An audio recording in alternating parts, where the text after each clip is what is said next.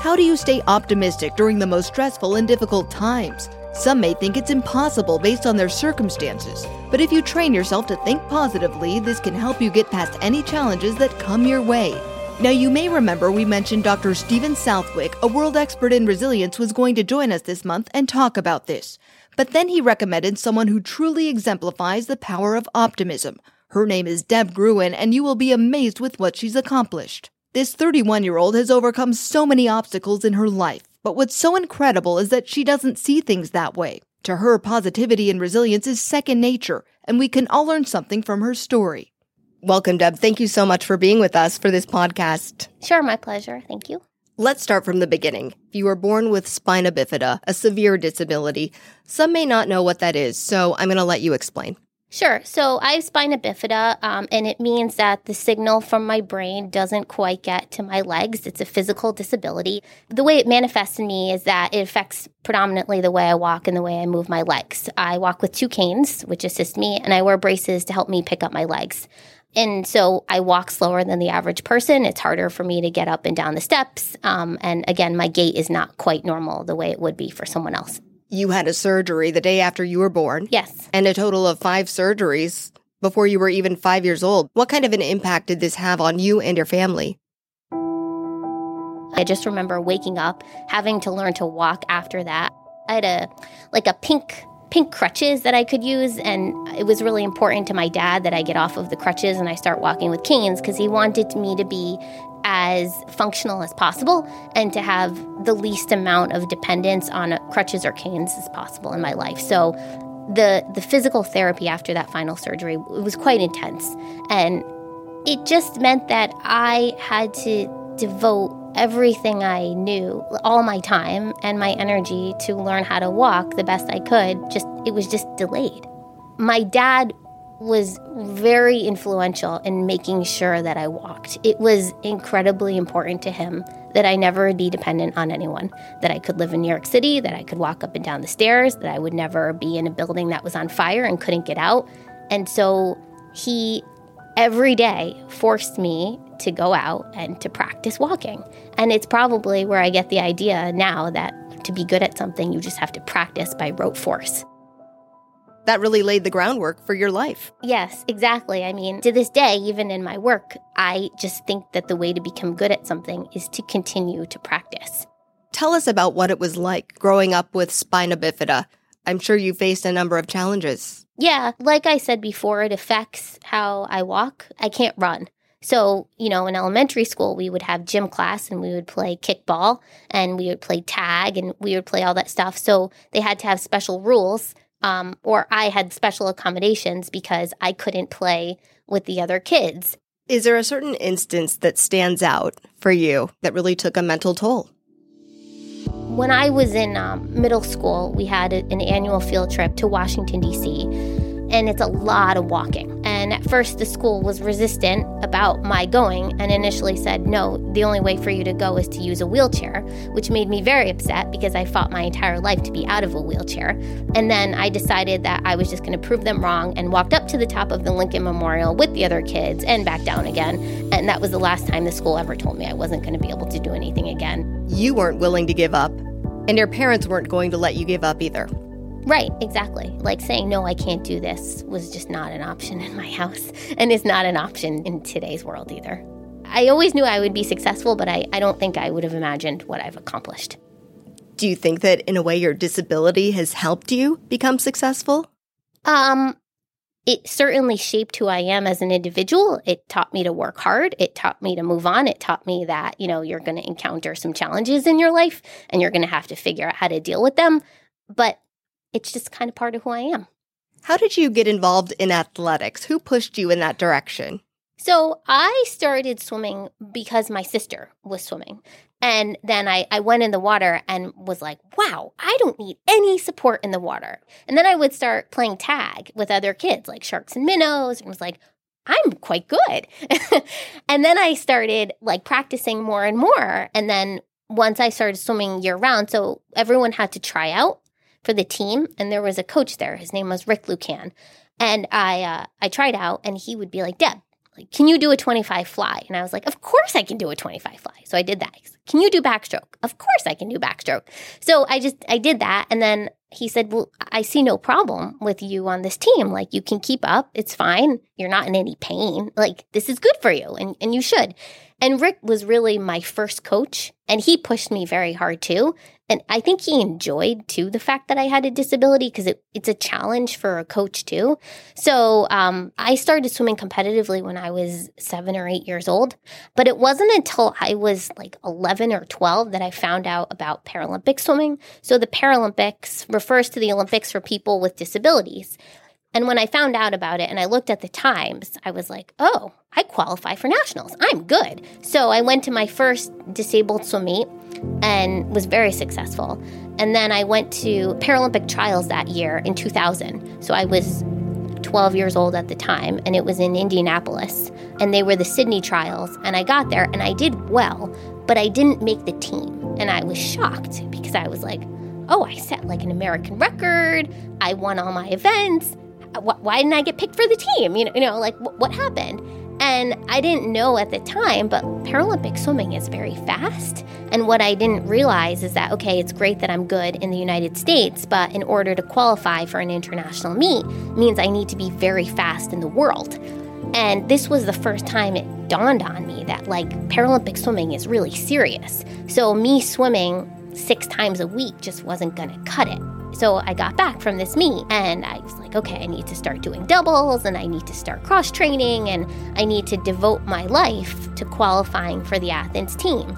And for me, too, it, wasn't enough to just get selected for the team, I wanted to medal.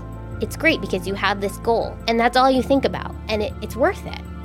And because of that mindset, Deb earned a bronze medal in the Athens Paralympic Games at the age of 16. She then set a number of national and world swimming records and became a bronze medalist again at the next Paralympics in Beijing. That was incredible to me. Like, wow, like I just had the race of my life. Like, it doesn't get any better than this. It was like the true example of your hard work pays off. I, I hate to use cliches, but that was kind of it. I mean, I dedicated myself after Athens to doing as well as I possibly could. When I looked at colleges, like the first thing I said to the coach when I was meeting with them was like, I want a medal in Beijing. Like I knew I was not going to win the 100 meter breaststroke, just the, given the classification system. So it was important to me to know like I'm not going to win a gold medal, but I do think I can medal. How did optimism contribute to your athletic success? I mean, I always just wanted to do better.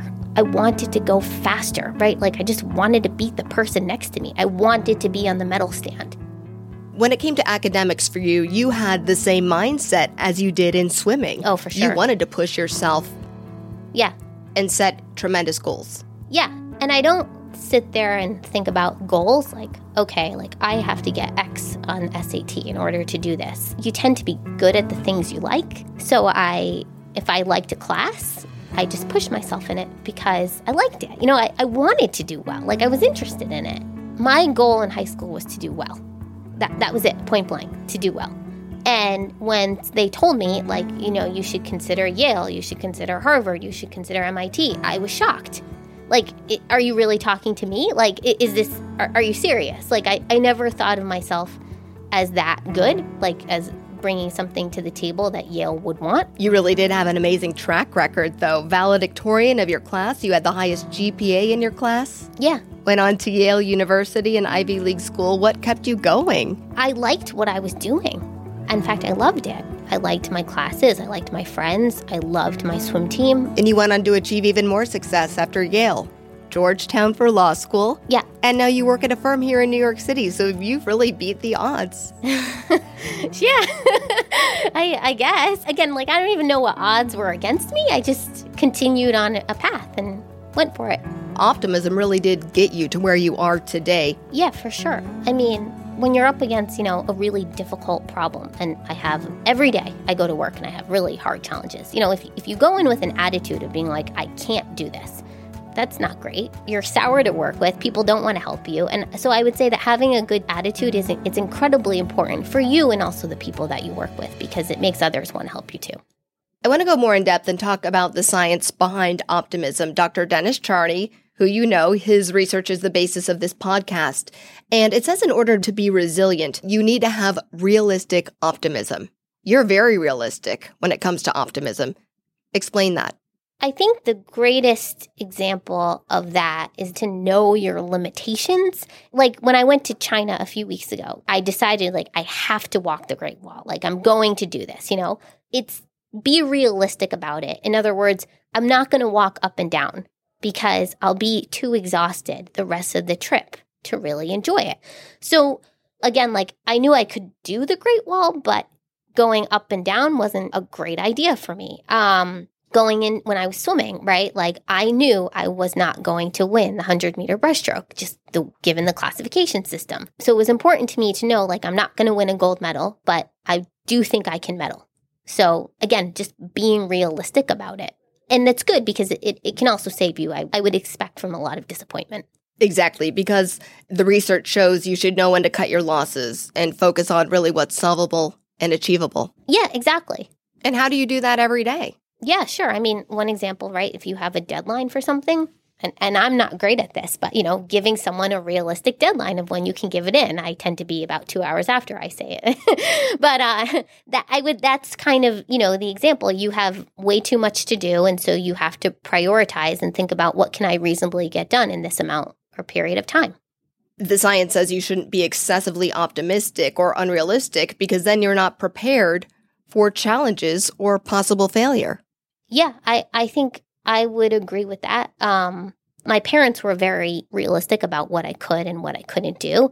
And I think I've continued to hold that because, like, I knew I was never going to go to the Olympics, right? And win a race against, like, um, the Michael Phelps equivalent. Or I knew that I was not going to be the best swimmer on the Yale women's swim team because I can't kick. But I did identify things that I could do well at, and I think that's very important to my success. What do you want people to take away from your story, from your life journey? I don't really consider myself as a teacher for others. What I would hope that people do is, you know, find what they like, identify something that they, you know, is within the realm of possibilities that they can do, and just go do it. Don't listen to the person who tells you you can't go on your field trip when you're in middle school because it's up a flight of stairs. That's ridiculous. You know, or, or that you can't be good at a certain subject. That's crazy. Or, you know, just find what you like and, and practice. You didn't let your disability dictate your life and your future. But what about those who might have disabilities who don't have this positive outlook? What would you tell them? To others in my position or not, I would tell anybody to just find what you're passionate about and go do it, disability or not. That is what I would say if I walk back into my office right now to anybody on that team. What's next for you? so I um I think I'll stay at my firm for a while. I you know like to be in a position of leadership someday and then afterwards to transition to public service. Well, I believe that you're going to do it. Because when you set goals, it seems like you accomplished them. Hopefully. Well, thank you so much. Good luck. Thank and you. And I know that great things are in store for you. Deb Gruen, proof that optimism can help you overcome adversity and accomplish great things. That's just one of the 10 resilience factors we've focused on so far in this series. It's been a fascinating journey, and we're excited to announce that Road to Resilience is expanding.